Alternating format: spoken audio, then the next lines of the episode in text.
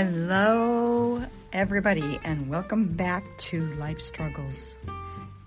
I am your host, Christy, and today I am interviewing Randy. Randy's an empathetic warrior who has overcome many obstacles.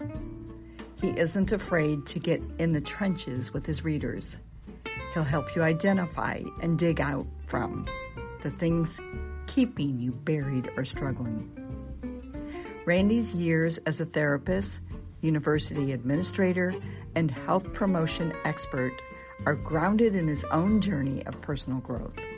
Randy is a survivor, a survivor of addiction, of self hatred, and of our often toxic, ego soaked culture.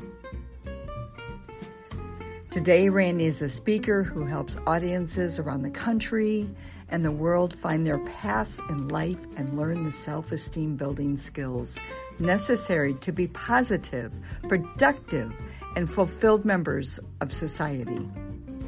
He has provided memorable keynotes and paradigm shifting leadership workshops at schools including Notre Dame, Brown, John Hopkins, and Valencia Community College, among so many others. Randy is now dedicating his life to true passion and helping others to do the same.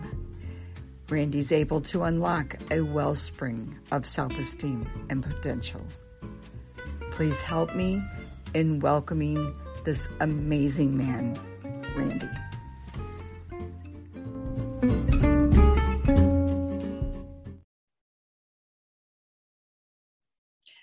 Hi, help me welcome Randy today. I so much appreciate him coming. Hi, Randy. Hello, Christy. How you doing? I'm doing good. How's your day going? Awesome. It's been a really good day. Good. I, I yeah. love hearing that. Yeah. Okay. So, what is your life struggle? Oh, where to begin? There have been so many. You can um, begin at the beginning or what you feel is most important. Absolutely. Yeah, I guess the struggle really started when I was in high school. Um, as I kept comparing myself to all of my classmates, and I wasn't as smart as some of them, so I felt like I was the dumb one. Um, I wasn't as athletic as some of them, so I felt like I was a total klutz. I always seemed to compare myself with everyone else, and I tended to come up less than. So I think that's where the struggle first started. Um, also, what I know now but didn't know then, it wasn't talked about back when I was in school. Um, I have severe ADD. And that just wasn't something that was being talked about back then. So all my teachers and my parents were saying, You're so smart. Why can't you just apply yourself? Mm-hmm. And I was like, I don't know. So I kept getting this message that I'm not good enough. I'm not good enough. I'm not good enough. And I finally internalized that. And when I was 16, I found the one thing that finally shut off that voice, and that was pot. And I mm-hmm. started smoking marijuana and I started drinking. And all of a sudden, those voices just went away. And, you know, there's no addiction in my family. So, and I heard about alcoholism and all that, but, you know, that's not going to happen to me. And little by little, I started using more. And at 17, I started using cocaine. And that's when I really felt like this is my jam. You know, and what I know now is that I was self-medicating for the ADD with the cocaine, and everyone else is feeling paranoid and out of sorts. And I'm like, oh my God, I feel normal for the first time. You know, that's interesting life. because actually the medicine that they do give you for ADD is an upper it is. You know, or yeah, what we used to call speed or whatever. Mm-hmm. So yeah. actually considered a street drug now. Right. So, it can be. Right. So that would make perfect sense. Exactly. Um, I, so, I didn't know that back then. But also, um, what cocaine has in it makes you feel on top of the world too. Oh, which absolutely. is why it's so easily addicting. Exactly. And yeah, like, who, I, who wouldn't want to feel good every single day and feel super powered? Exactly. I mean, one of the things I talk about when I do presentations is when I did cocaine, I felt like someone drew an S on my chest and I became Superman. Super. Yep. Exactly. So it's like, well, if I feel good doing this, I want to do it more. So right. But no one talked about the addictive nature of cocaine, especially back in the 70s and 80s. You know, back then it's like, oh, you can't become addicted to cocaine. So really? I believe them. Yeah. Huh. You know, that's funny because um, the the years that you're talking about, my youngest brother was, I believe, 13 and mm-hmm. started smoking pot. And I could tell the minute he walked in the door, his personality was so different. Mm-hmm. And I kept saying to him, You know that that's addicting and it's not going to be enough. And i'm what i'm saying that for is not actually medically but emotionally mentally mm-hmm. because he he also had some struggles and that's what he was doing. Mm-hmm. so anything to take that mental whatever it is away. And he kept saying to me pot doesn't do that. Pot doesn't do that um guess what up until five years ago mm-hmm he was all the way into meth. Wow. Oh. For all those years. And he's 52 now. Wow. Yeah. So Ooh. definitely, and it was always to cover up the more crap he did when he was on the drugs. Yep. The more he had to cover up when he wasn't on them. Exactly. So he would do it again and again. Mm-hmm. Is that how you felt? That's the cycle that people get caught in. You you get high and it feels great but then you do stuff you're not proud of. So you get high to forget what you did, which makes you do other things that you're not proud of. So you get high. And it's like a circle, it's like the hamster on a treadmill. You run, run, run, run, run, but you're not getting anywhere. I like that. A hamster. Yeah. Yep. Okay. So continue. Okay. So then I kept using uh, junior year in high school, senior year in high school, and my junior year is actually it was in between junior and senior year that everything really started to i thought become crystal clear and i started doing coke at school and before baseball tryouts. I remember i went out for the baseball team and i did some coke before i went to tryouts and i'm all over the place of course because i'm all amped up and i'm hitting the ball and diving for line drives and coach comes up to me after tryouts and said randy i can't believe your improvement over last year whatever you're doing keep it up Oh gosh. I was like, okay, good. Little did he know. Yeah.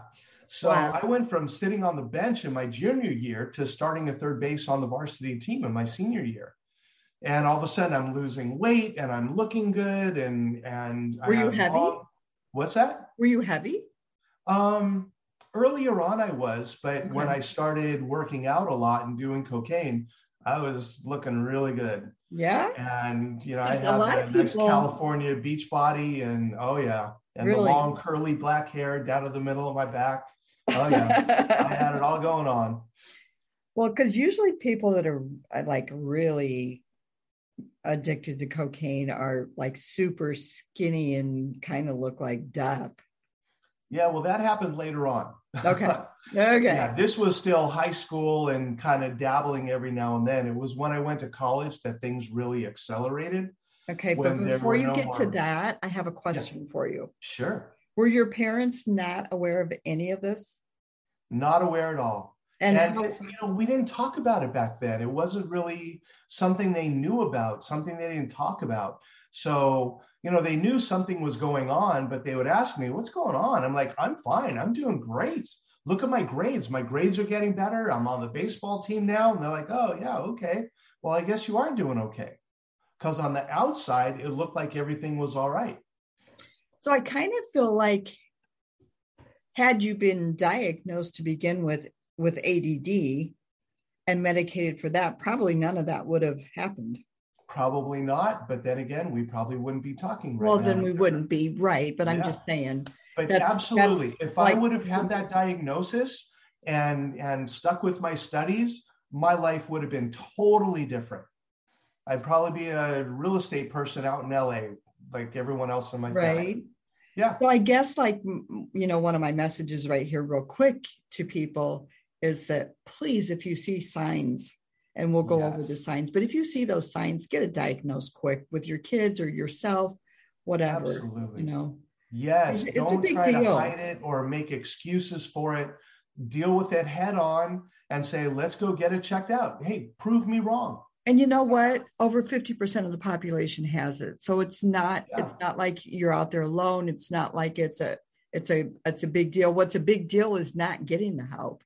You know, right. you could do so much better in your life with the help. So okay. Absolutely. And and I like that you know, more and more we're starting to like when there's a movie or a, a, TV show that has a suicide message in there, you get the suicide hotline line afterwards. You know, mm-hmm. if you know someone who's struggling, call. it. We didn't have that before. No. So we're learning how to take better care of the people in our society, which I think is great.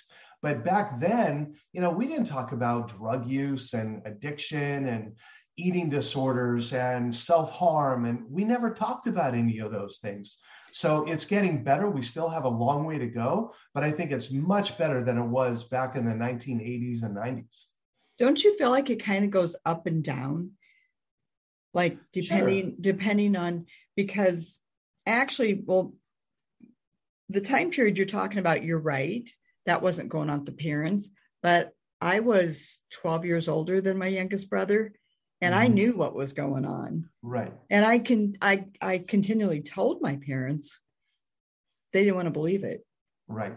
You know, and yeah. then everything was kept you know a secret. Oh yeah. Oh yeah, keep it under the rug. So, yeah. but I brought my kids up differently. So I'm saying so like my kids, my oldest daughter, you know, she's not a parent, but being a parent, she should know those things but I'm also seeing her age group of parents because she's 40, her mm-hmm. age group of parents not disciplining, not paying attention to what their kids are doing. But there for a while, everybody was. So now I feel mm-hmm. like there's an age group there that just aren't doing it. It could be, you know, more and more, I think parents are educating themselves about these things. Of, of course, there are exceptions to that. Sure. And, and it's kind of like the stock market. It goes up it goes okay, down yeah. but eventually it keeps going up. Okay. Well so that's what i was getting kind of, kind of going up and down when i see it but okay. Right. So you're into college and it got worse. Into college oh did it get worse? I was having fun but you know i wasn't remembering a lot of it and my grades were suffering. I was on academic probation after my first semester. Wow. I wasn't so going did you have class. scholarship? No Okay. No, we were okay. just paying the tuition. Okay. Yeah. And mm-hmm. it just got worse from there. And, you know, I'm also a drummer. I've played in garage bands and different bands all through there, all through the years. And after my freshman year, I thought, you know what, college isn't for me. I'm going to go join a rock band. Okay. Of course. So I found a band and hey, rock band. band. You can do drugs, right?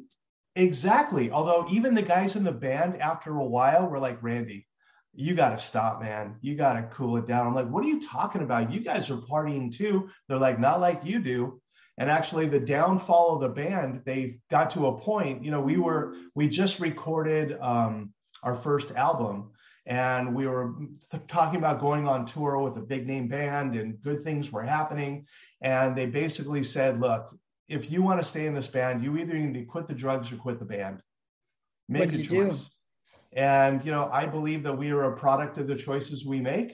Mm-hmm. And I said, well, screw you, I'll go find another band. And I quit the band. Oh boy. And that's okay. when the addiction really just started to spiral out of control. Okay, well, I want to hear that. Okay. Oh, ah, those were some scary years. Uh, went People back need to hear home. how scary, though. Huh? People need to hear how scary. I was completely losing control. I was going, I moved back into mom and dad's house because okay. I didn't have a job. I wasn't in school. And they said, if you're going to live here, you have to do something. So I went to a So they knew college. that. So huh? by now they knew about your addictions. No.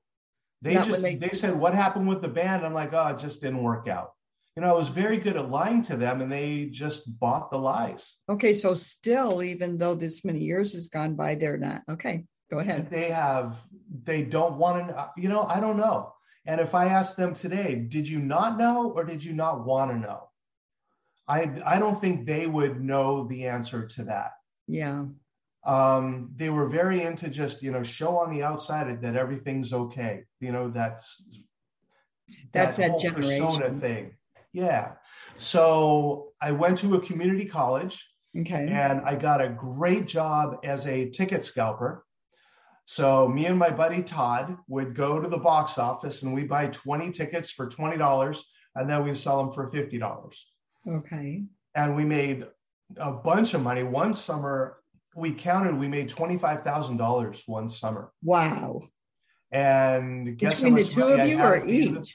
What's that? Between the two of you? Between the two of us, $25,000. Okay. And at the end of the summer, guess how much money I had left? Nothing. Nothing. Oh my God. Nothing to show for it. No. Because of cocaine. A lot of cocaine, a lot of alcohol, a lot of marijuana. So you were mixing them. Oh yeah. Oh yeah, yeah, yeah. Me and my friend Stuart had a contest one night to see who could do the most variety of drugs. Oh in Oh my one night. gosh. Yeah, I You are won. I did lucky to be He only did alive. Seven. What? You're so lucky to be alive. I know. I have no idea how. When I was 21, I overdosed on cocaine and I had a heart attack. No. Yeah. And came out of it and I slept for like a day and a half. And I came out and I was in horrible pain, like I had been hit by a truck. And I gave up cocaine for like two weeks after that. I said, I'm not doing it anymore. I'll still smoke weed and drink, but I gave it up for a little while. So yeah, I mean, it it was horrible what I was doing to myself. And it is a total miracle that I'm alive today. I mean, it's it's against all odds. Well, it has to be. So, well, obviously you had purpose. Someone I had a purpose oh, for you. Oh, absolutely. I mean, I know that now. Back then, but after the heart attack, I realized, you know what? I got to get out of LA. This city is killing me. You know, when I looked at all the different factors, I narrowed it down to it's because of LA. It wasn't because of the drug use. No, no, no, no, no. It's LA's fault. If I get out of LA, everything will be all right. So I enrolled at San Diego State University and went down to San Diego. And since I was in college still, my parents helped me out with expenses. And I got a job delivering pizza, which is so much fun. and I kept doing drugs and I was on academic probation at San Diego State, and they actually ended up expelling me from college. oh my gosh. So I petitioned to get back in, and I totally lied on the petition. You know, my dog died, my grandmother was sick, I had to go to LA a lot. I'm really sorry. Please give me another chance. And they did. Wow. And they said, okay, get a 2.0 or better next semester, or you're done. You're on probation. And I did not get over a 2.0, so they expelled me again.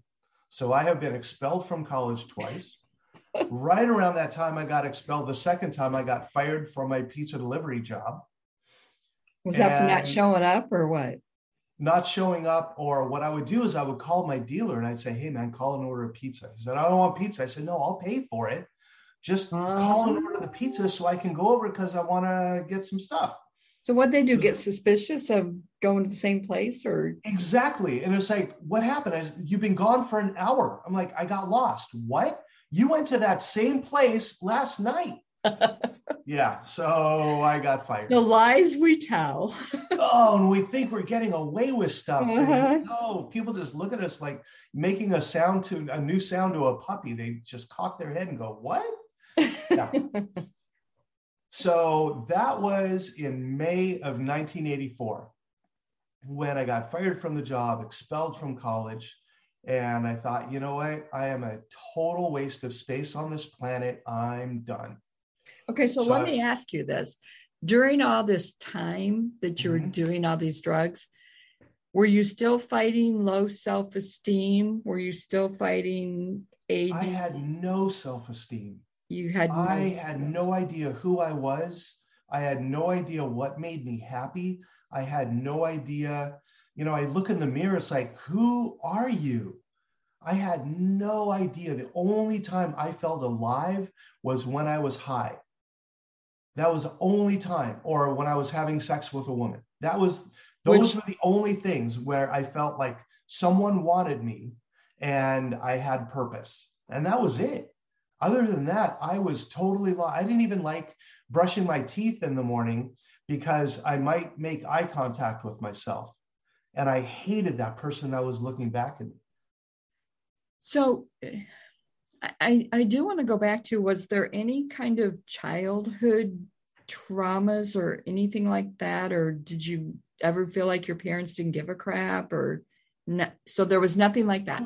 No, no, nothing really traumatic. You know, there was no childhood abuse. There was no mom and dad were awesome parents. I mean, they did a great job but they you know they were raising us from that perspective of the 50s and the 60s the leave it to beaver kind of thing where you make everything look great on the outside even though on the inside it's like i don't know what to do well so, some some people i've heard from in in that time frame and it's not that they're blaming their parents but because that's how it was like dad went to work and you know, he worked so many hours by the time he got home. Everybody ate dinner together. Then dad got in the recliner. He turned on the TV and then he fell asleep. Mom cleaned up the kitchen. Mm-hmm. The kids all, you know, went upstairs, did whatever.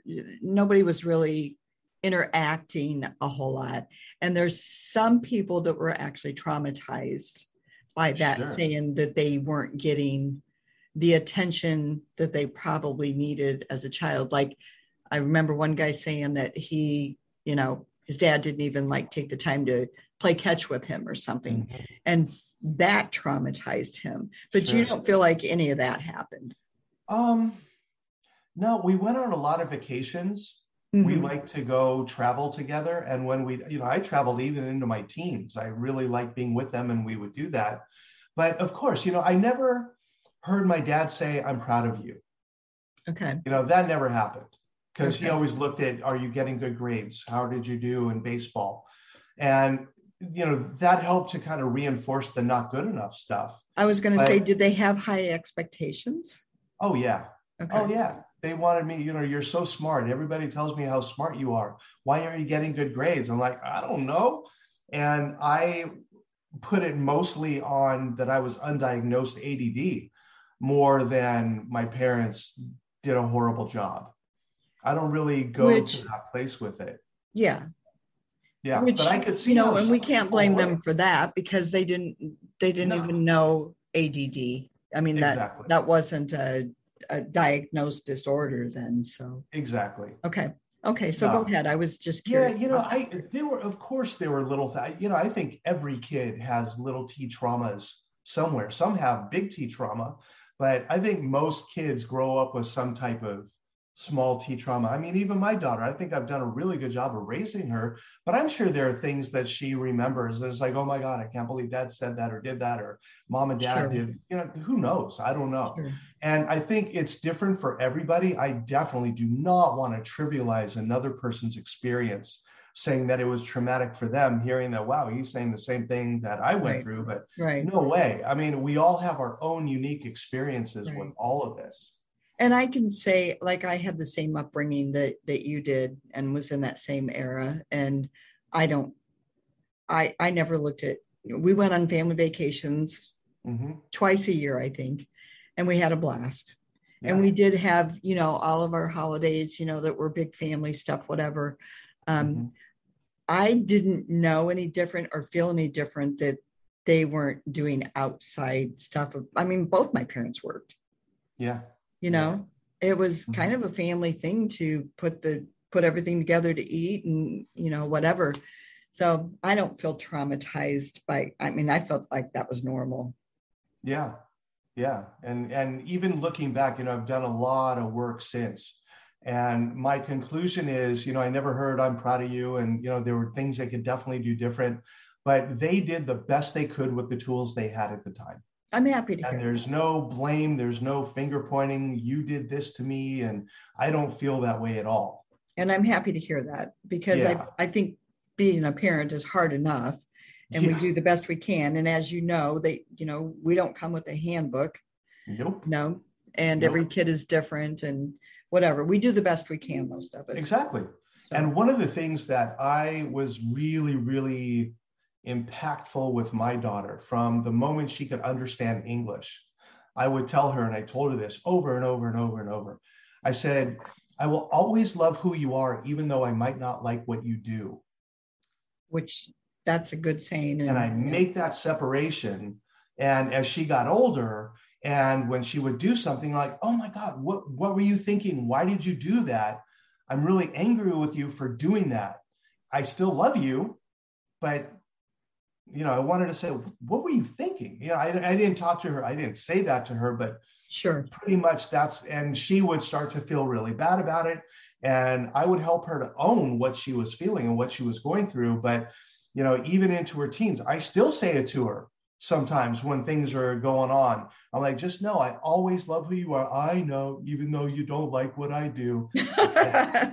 right? Yeah, that's the teenager's response. Yeah, it is. Yeah. Okay.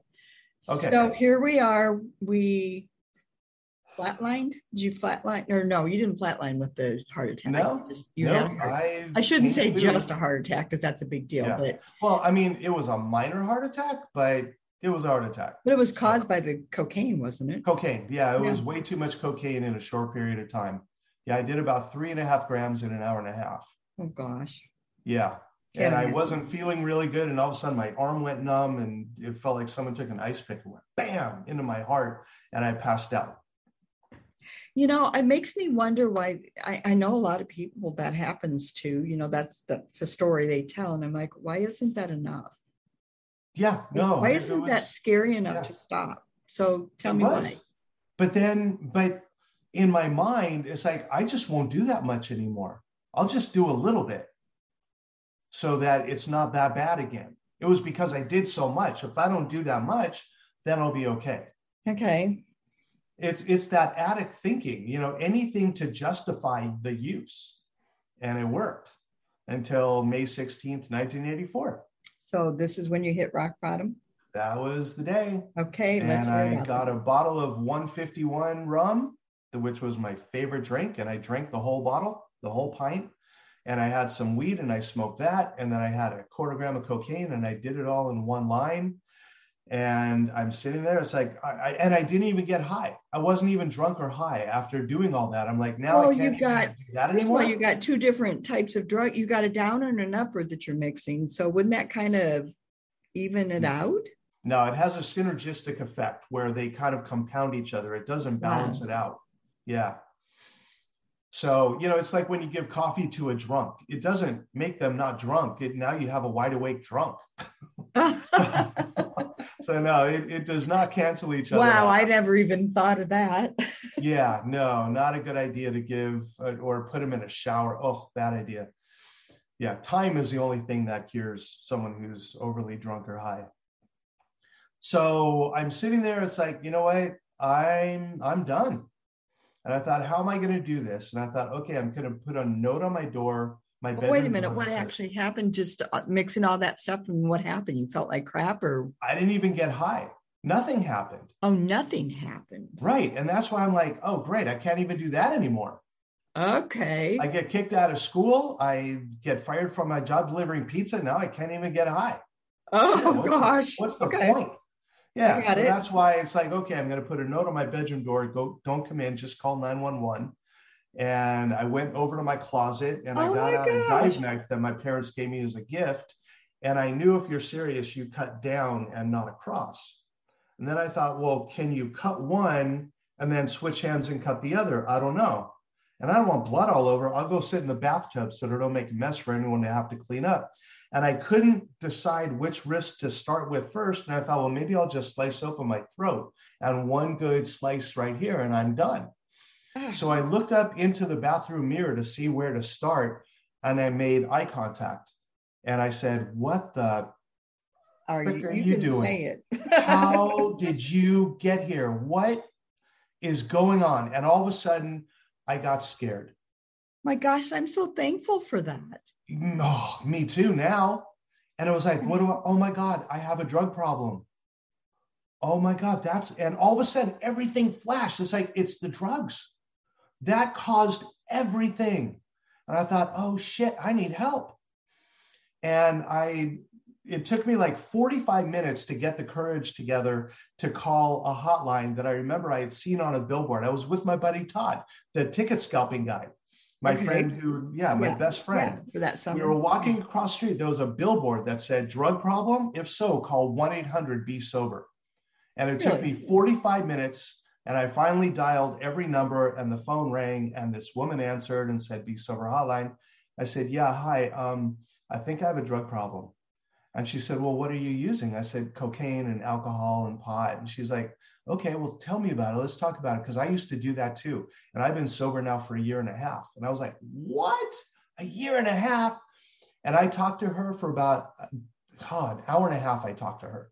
Mm-hmm. And I really believe that she saved my life because she gave me hope. And so I hung up and I went to sleep. Really? And then yeah. And then the next day I called my mom and I said, Mom, can you come down to San Diego? I have something I want to tell you. And she came down and I said, Mom, well, I'm not like a murderer or a rapist or anything like that, but I'm a drug addict.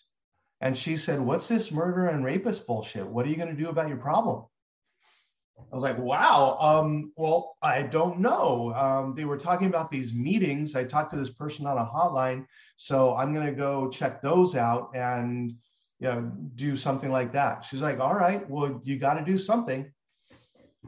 And I actually went to a treatment center and I went for an assessment and I told him everything that was going on. And he did the most ethical, amazing thing. I mean, all these beautifully magical things kept happening in my life. And one of them was Rob Dean at Mesa Vista Hospital. I don't think he's there anymore. He might be. And he said, This was in San Diego. In San Diego, mm-hmm. yeah. He said, Well, I've done my assessment. You sound really motivated to get sober. I said, Yeah, I am. He said, I don't think you need to come in here right now.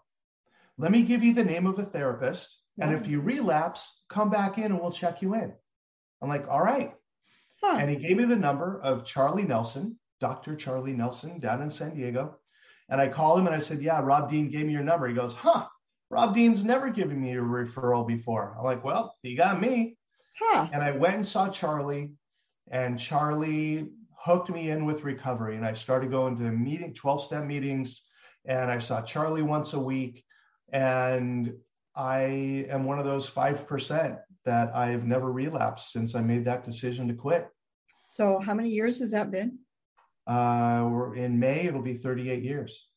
That's amazing. You know, actually, this whole story is amazing. It's like somebody really was watching over you this entire time. Totally. And, but it's not just me, it's everybody. There, there's, I look, we all have that guardian angel that's just waiting for its opportunity I to tap us that. on the shoulder and say, Hey, are you ready? For something different.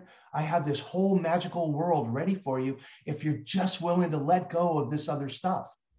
See, the key though is when you start listening to that angel on your shoulder or whatever yeah. you want to call it, because everybody's not where you're at. They don't make it. They don't, I mean, like you sound amazing. And I, I feel even though you went through a lot, I feel like one of the luckier ones that you you didn't even get that knife in there. You looked at yourself and said, "What the hell?" Yeah, exactly. And and you were ready. Mm-hmm. And it sounds like you were ready for good. Absolutely, but there are plenty of people who say, "Oh my God, what am I doing?" And then they just, you know, they continue to do it, and boom, they're done. So but that's what I'm that, saying. It's that moment, that moment of clarity where it's like, I, I need to do something different. And some people hear it and others don't, but we all have the opportunity for the people who are struggling out there and they're like, I don't know what to do. My opinion is, yes, you do.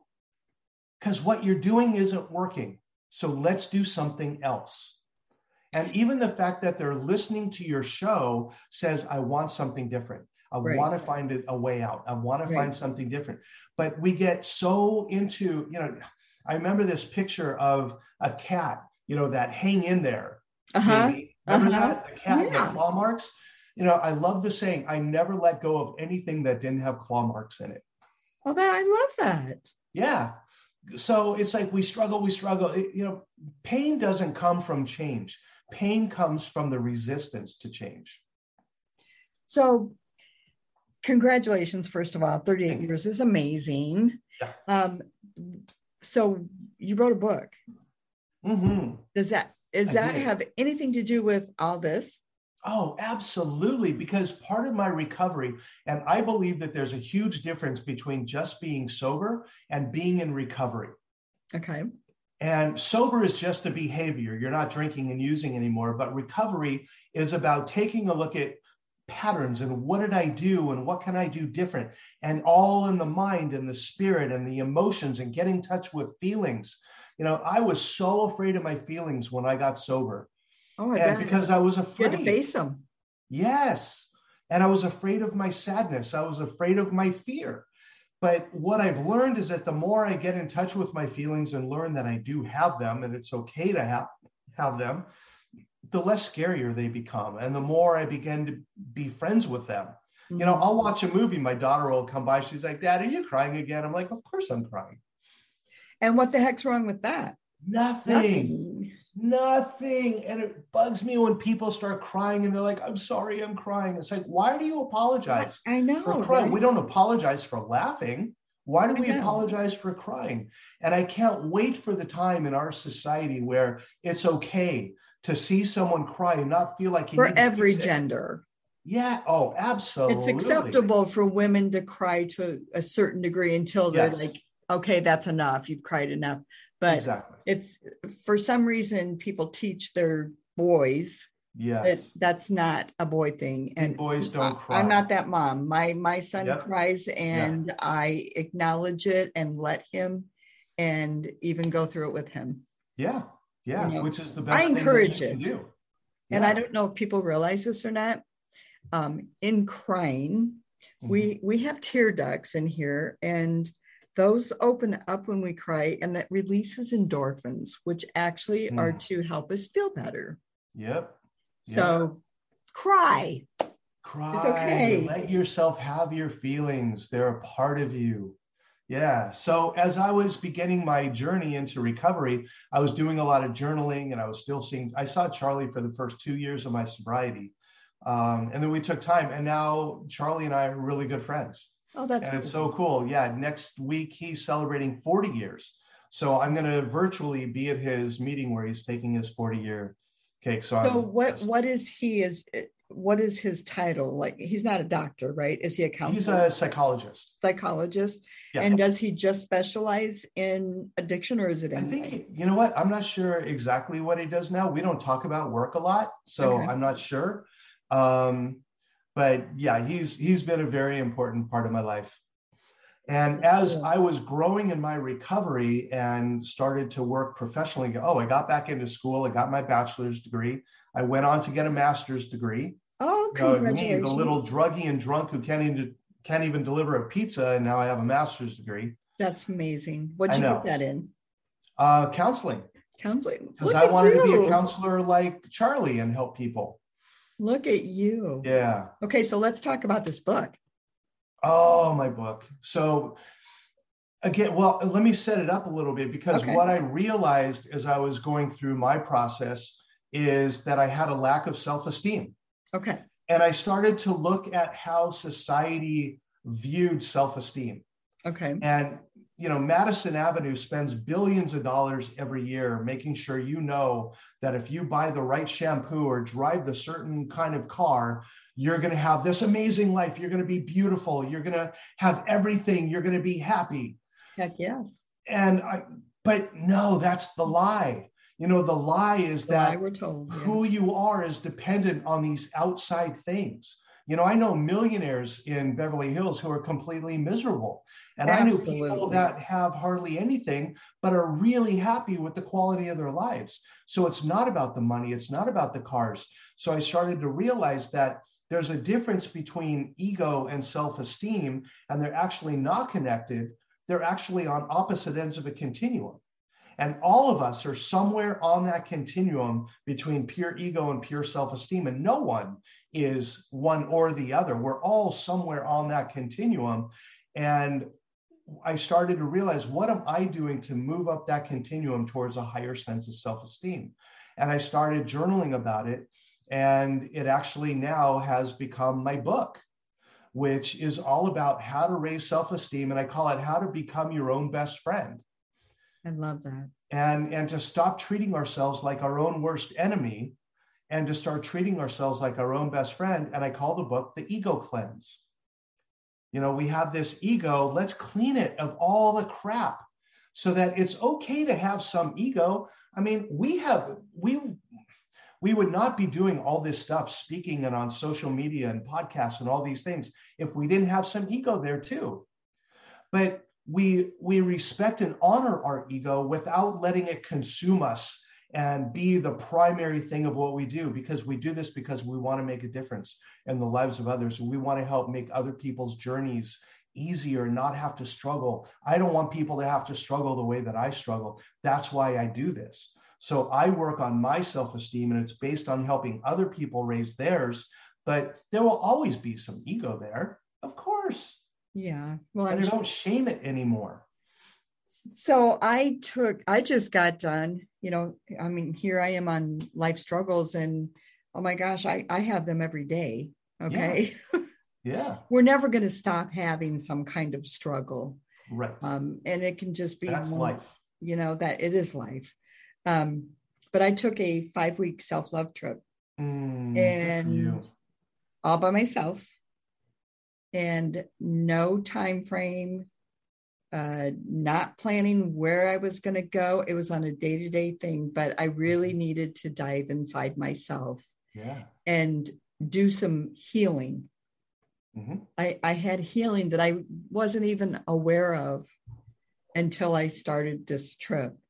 And so it really, I feel like it's really important to dive into yourself. And was it hard? Absolutely. There was a lot of things that I had to accept that I didn't know was even there. Yep. And I don't do drugs, mm-hmm. don't do alcohol. I wasn't doing anything to hide it that I know of. I, I cry mm-hmm. when I mm-hmm. need to cry, yep. you know, but it was there somewhere because when I started really diving into my heart, there were things there that I needed to fix. Yeah. And good for you for doing it. Too many people overwork or they find other ways to hide and it. that's what I was doing. Yeah. I was doing. And and I really feel like everybody, everybody should I I mean they don't do it six weeks. I, you know, I just happen to have that. But take some kind of small trip, whatever, where you're completely by yourself and you you really dive into your heart, your soul, your thoughts. Yeah. And, and that's really important. I I like taking time when I'm in the car. You know, I turn the music off and I'm just there with myself. And just having those brief little 15 minutes to an hour on my own, those little things really make a difference. Yeah. So see, people can do that. They can just take a long drive. Mm-hmm you know yeah. i mean mine mine was in the car too that's what that's because i didn't know mm-hmm. where i was going to go so i thought well i'm not going to get a plane ticket to yeah. go somewhere and then i'm going to have to rent a car and so i just like p- packed my car with six suitcases and said mm-hmm. i don't know where i'm going to go first don't know what i'm going to do but i'm going to be driving and so i had a lot of thinking in the driving too Oh yeah, but what a great thing that you were able to do for yourself. That's awesome. It, it, it was, and I think I was blessed given that. But yeah, at any rate, you can do what he just said. You can take, yeah. you know, just take a long drive. I know a lot of people that, that yeah. just take a drive to clear their head, yeah. whatever. Take a long walk, run. I don't, I don't care, but do whatever something. it is. Yep. And in fact, you know, it's funny you say that because I'm in the process of putting together an event right now. Yeah that I'm calling Esteem Fest. Oh, I like so that. It's going to be a celebration of self, and it's going to be a weekend long. It's going to be October 14th through 16th here in Orlando. And some of my friends are amazing speakers. So we're going to have speakers and meditation and yoga and all kinds of ways that people can learn how to take care of themselves. And we're going to do okay. well, I'm a yoga instructor. oh, um, you want to come to Esteem Fest? Uh, well, I was just going to tell you, October is when I get to come to Florida anyway. Oh, so I make, make sure that, that we write down those dates and the name yeah. of it and where it's going to be. Yeah. Well, here, let me tell you the best part about Esteem Fest. Okay. This is what I'm most excited about when I tell people this. They're like, oh my God. Okay. So the speakers are going to happen Friday and Saturday, all day mm-hmm. Saturday. Um, and then on Sunday, we're all going to go do an inner child play date at the Magic Kingdom at Disney. Oh, fun. We're going to go play. Yeah. Yay. That's I know. a good thing. I'm so excited. And the hotel that I found is right near Disney, uh-huh. and they have bus transportation over there. So we're going to do all of our cool stuff for a will couple they, of days. Will they have discounts for the event? I hope so. I'm working on that. It depends how many people we can get. Yeah. Um, so th- I'm really hoping that that we're going to be able to work out some kind of discount. Have you have have you already like figured out a thing for people to go and register? Um, if Or, right you know, now we're building the website, but if they go to esteemfest.com, um, they can get on the sign up list so that when we do release information, they'll be the first ones to I need to write that get down. notified. Esteem Fest. esteemfest.com, E S T E E M F E S T.com. And I think I'm going to do something. Oh, this is the first time I'm talking about it. I think I'm going to do this. I love it. I'm going to, like, for the first 50 people who sign up, if you register, you can bring a friend at half price. Okay, but you don't. Do you So guys have a price yet? I'm thinking, you know, I don't have all the numbers yet. I want to keep it as affordable as possible. I'm also hoping to have scholarship money available for people who can't afford it. And I'm hoping to get some sponsors to come in who can help with some of that as well. You know, if I can get a $25,000 sponsor, then, you know, we can really discount the tickets to the park and I'd have a lot of scholarship money. I'm hoping we can get away with like $449 as a pre-registrant and at a certain point it'll go up to 499 so it'll be about 450 500 bucks in order to do that and For the hotel- event, for the the three day event. event. And Yeah. what are you hoping that'll cover? everything um, except for the disney i'm hoping it'll be the disney ticket but i don't know if i can do that yet But I you have but to that, see. but not not the hotel, no You're not the hotel. talking hotel about the- yeah the speakers and all that. right the Okay. speakers the food i'm going to have lunch and breakfast and snacks and water coffee and tea all day um, so that's what it's going to cover Okay.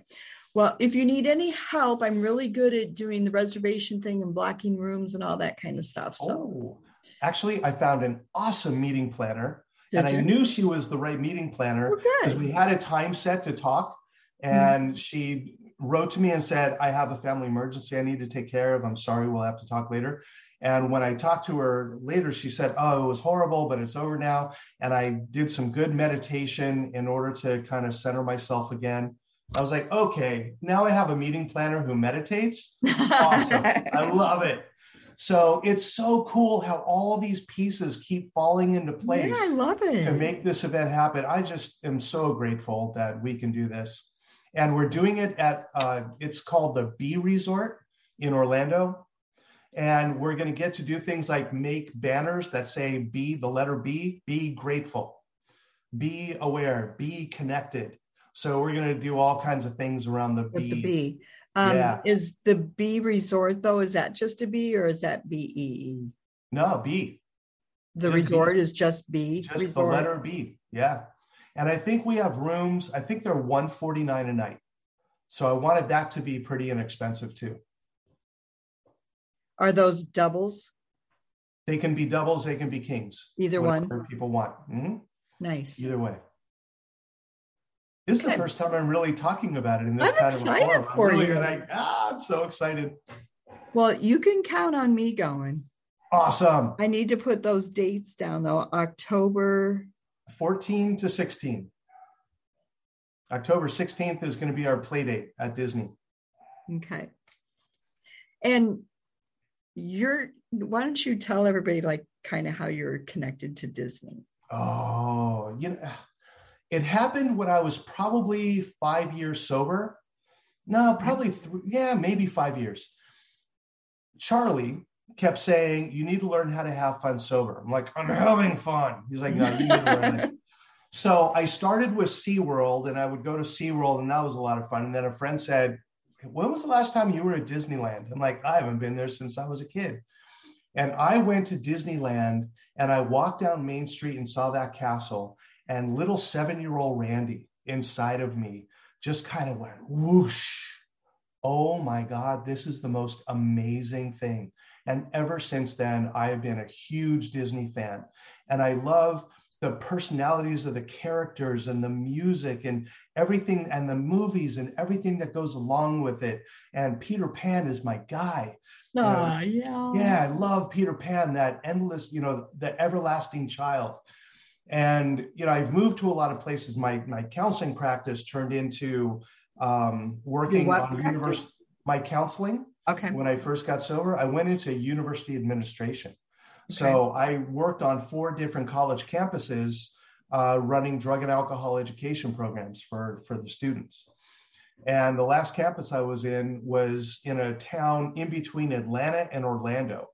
So it was a small little town. And I used to go to Orlando all the time and I go to Disney. And it was so much fun and I loved it. And my life has taken me to all these different places. And four years ago with my family, it's like, you know what? Why don't we move to Orlando? So we did. And it was the best move we ever made. And I got an annual pass and I would go all the time. And then my wife said, why don't you go get a part time job there? So I did and now I'm a cast member. I'm a part-time cast member at Disney. Uh, I life is so magical, and I'm just so grateful. Every day I start my day on my knees saying, "Thank you for the gift of a new day." That's and, that's amazing. And it's just I stay out of my own way now, and I stay out of my own head. That's amazing. I love that. Yeah. So I lived in Fort Lauderdale for quite a while, and mm-hmm. my my daughter and I she of course you know when she was old enough so probably five um, we went to disney mm-hmm.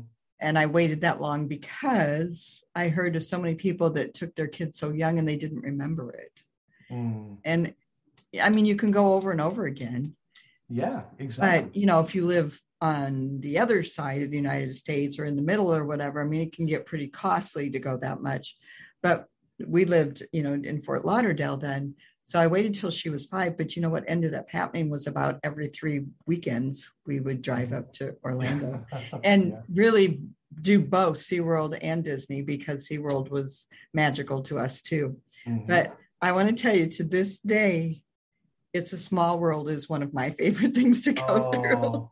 Yeah. It doesn't matter how old I am. No. Nope. Mm-hmm. I love going through there and I sing with them and Yep. well, it's one of the iconic rides. And how many times, here's why.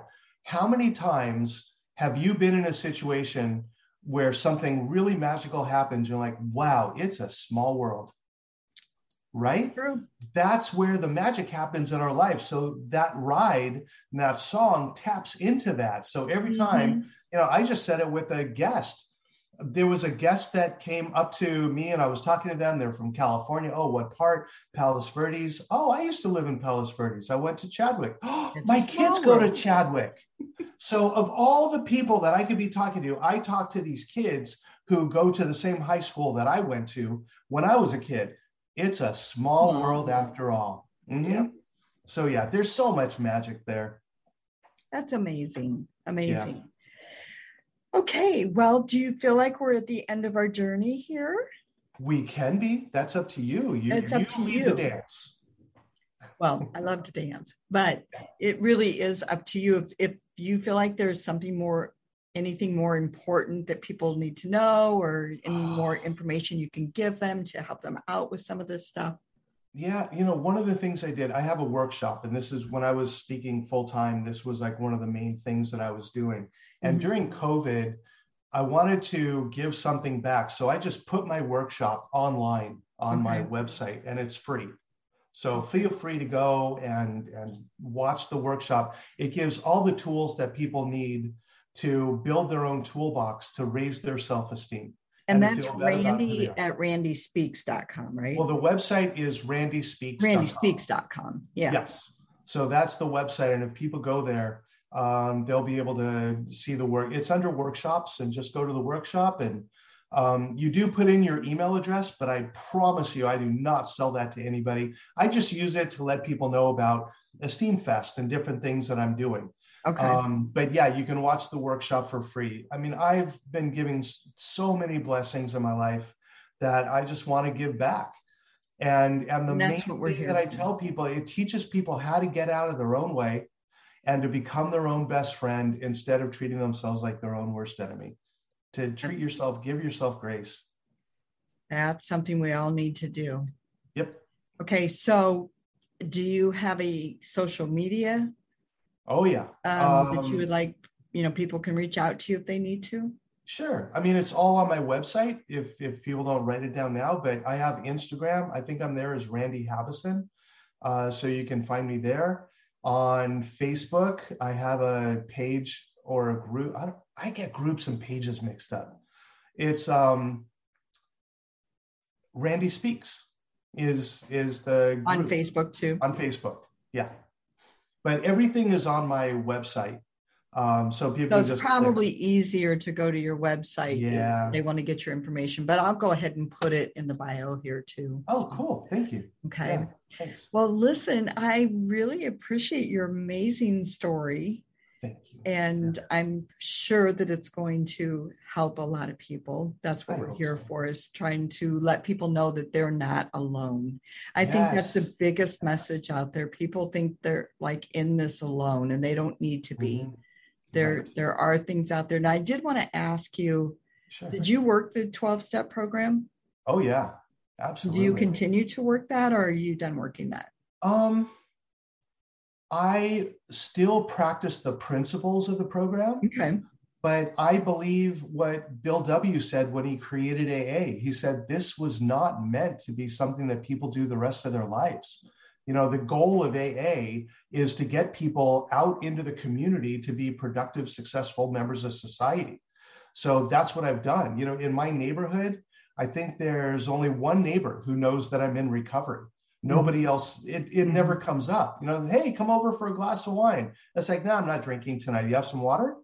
So it just doesn't come up. It's not something that I put out there. It's not something that's discussed.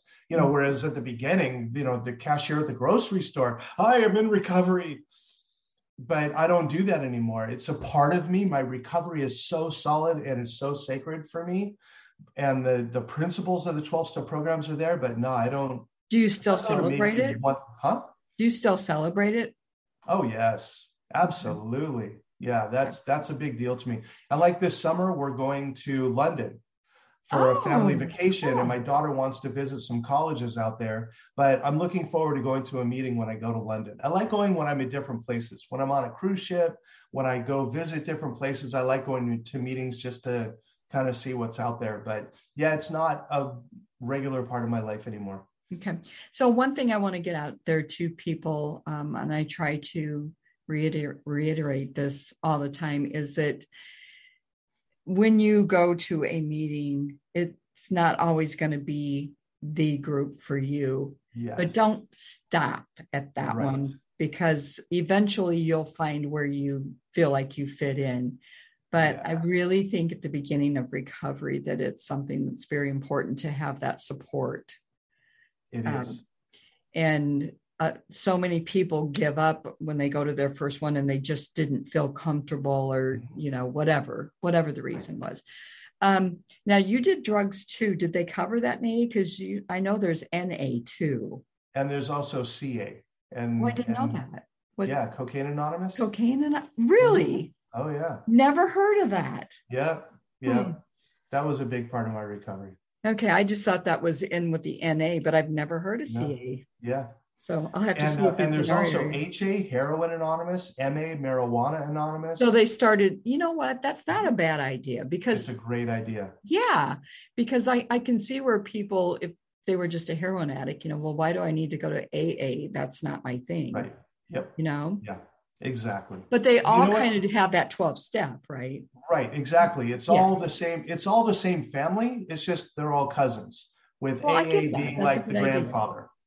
Okay, that's a, that's a fantastic idea. I'm I'm glad you told me about that. I yeah, I really didn't know. I thought there was NA and AA, and that was it. No, no, there are a bunch. And also, um, you know, you were talking about don't give up after you go to that first meeting because it might not fit you well. The analogy that I use and that I would use with a lot of my clients mm-hmm. is kind of like if you needed a new dress for an event or a new suit for for an event would you just walk into the first store, walk up to the first rack, pick something out, and say, Oh God, I can't find anything?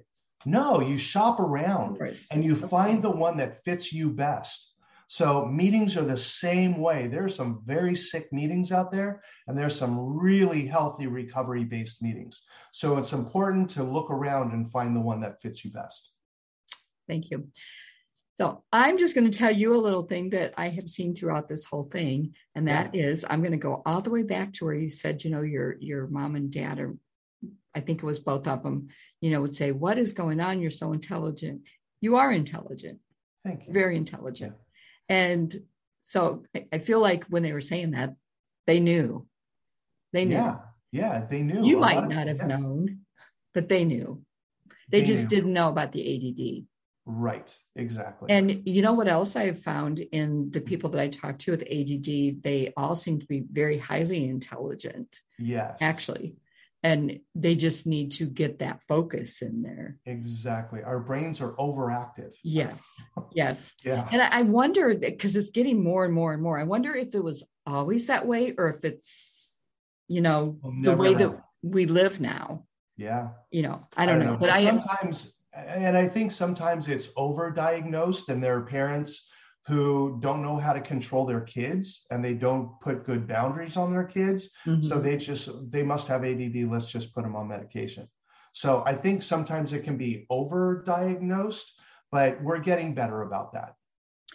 Yeah, I was going to say, so um, I actually fought hard for my son because he struggled so much mm-hmm. with it. And um, we had to go through like the his teachers had to fill out a bunch of forms right. i had to fill out a questionnaire and then the doctor went over all those and mm-hmm. then asked him himself questions in order to diagnose the whole thing so that's he didn't have adhd he just had the add and i shouldn't yep. say just because that's a big deal yeah.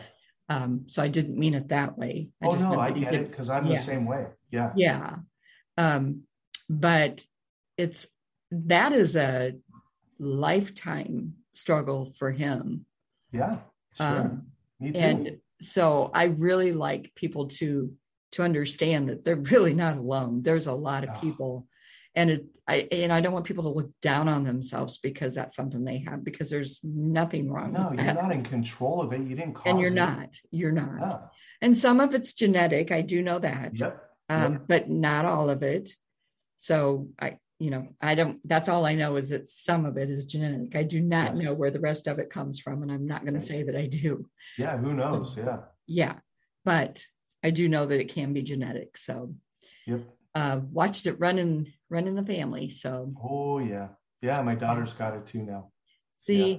and I don't know, does she ever, does she complain about it or? Are, well, I mean, we have it medicated. So that really, really helps mm-hmm. and she's doing great in school and you know doing well socially the whole thing. So yeah she's doing great. And how old is she? 16 16 mm-hmm. okay. So I how long my little rock star. Oh yeah. I bet she loves coming to disney huh Not anymore. No. She used to. No, now it's like, oh, Dad, I'd rather go to Universal. Do you really need to go to Disney oh, again? Oh, because the Universal has the roller coasters. Yeah. yeah. That's yeah. Why. So she wants those, but she'll but you know what? Around, she'll go back. Oh, she will. Around 20 is when yep. she'll come back. Yeah. Because she'll go to college and all her friends are like, oh my God, you live in Orlando. Can we go to Disney? Yep. And yeah, we'll all go to Disney together. Yeah. She'll come back. Okay. Yes. All right. Well, listen, it's been a real pleasure talking. Yeah, nice you. talking to you. And thank you so much for all your information and for helping me with this rescheduling and not a things. problem. Appreciate and thank it. you for having me on. I really appreciate it. Um, I appreciate you being on, and um, we'll keep in touch. Yeah, absolutely. Okay. All right. And it would be great if you could make it to Esteem Fest and all these people who've been listening to you all this time can come and actually meet you. Well, I can tell you I'll be there. Awesome. I mean, unless something comes up that I can't, but right. I already put oh. it down in my calendar. So nice. Right. So on. just keep us in touch, you know, and I'll keep yes. trying to tell people where to go to to get updates. Okay. Okay. Perfect. Cool. Thank All you. All right. All Thank right. You. Enjoy your day. Thank you. You too. All right. Bye.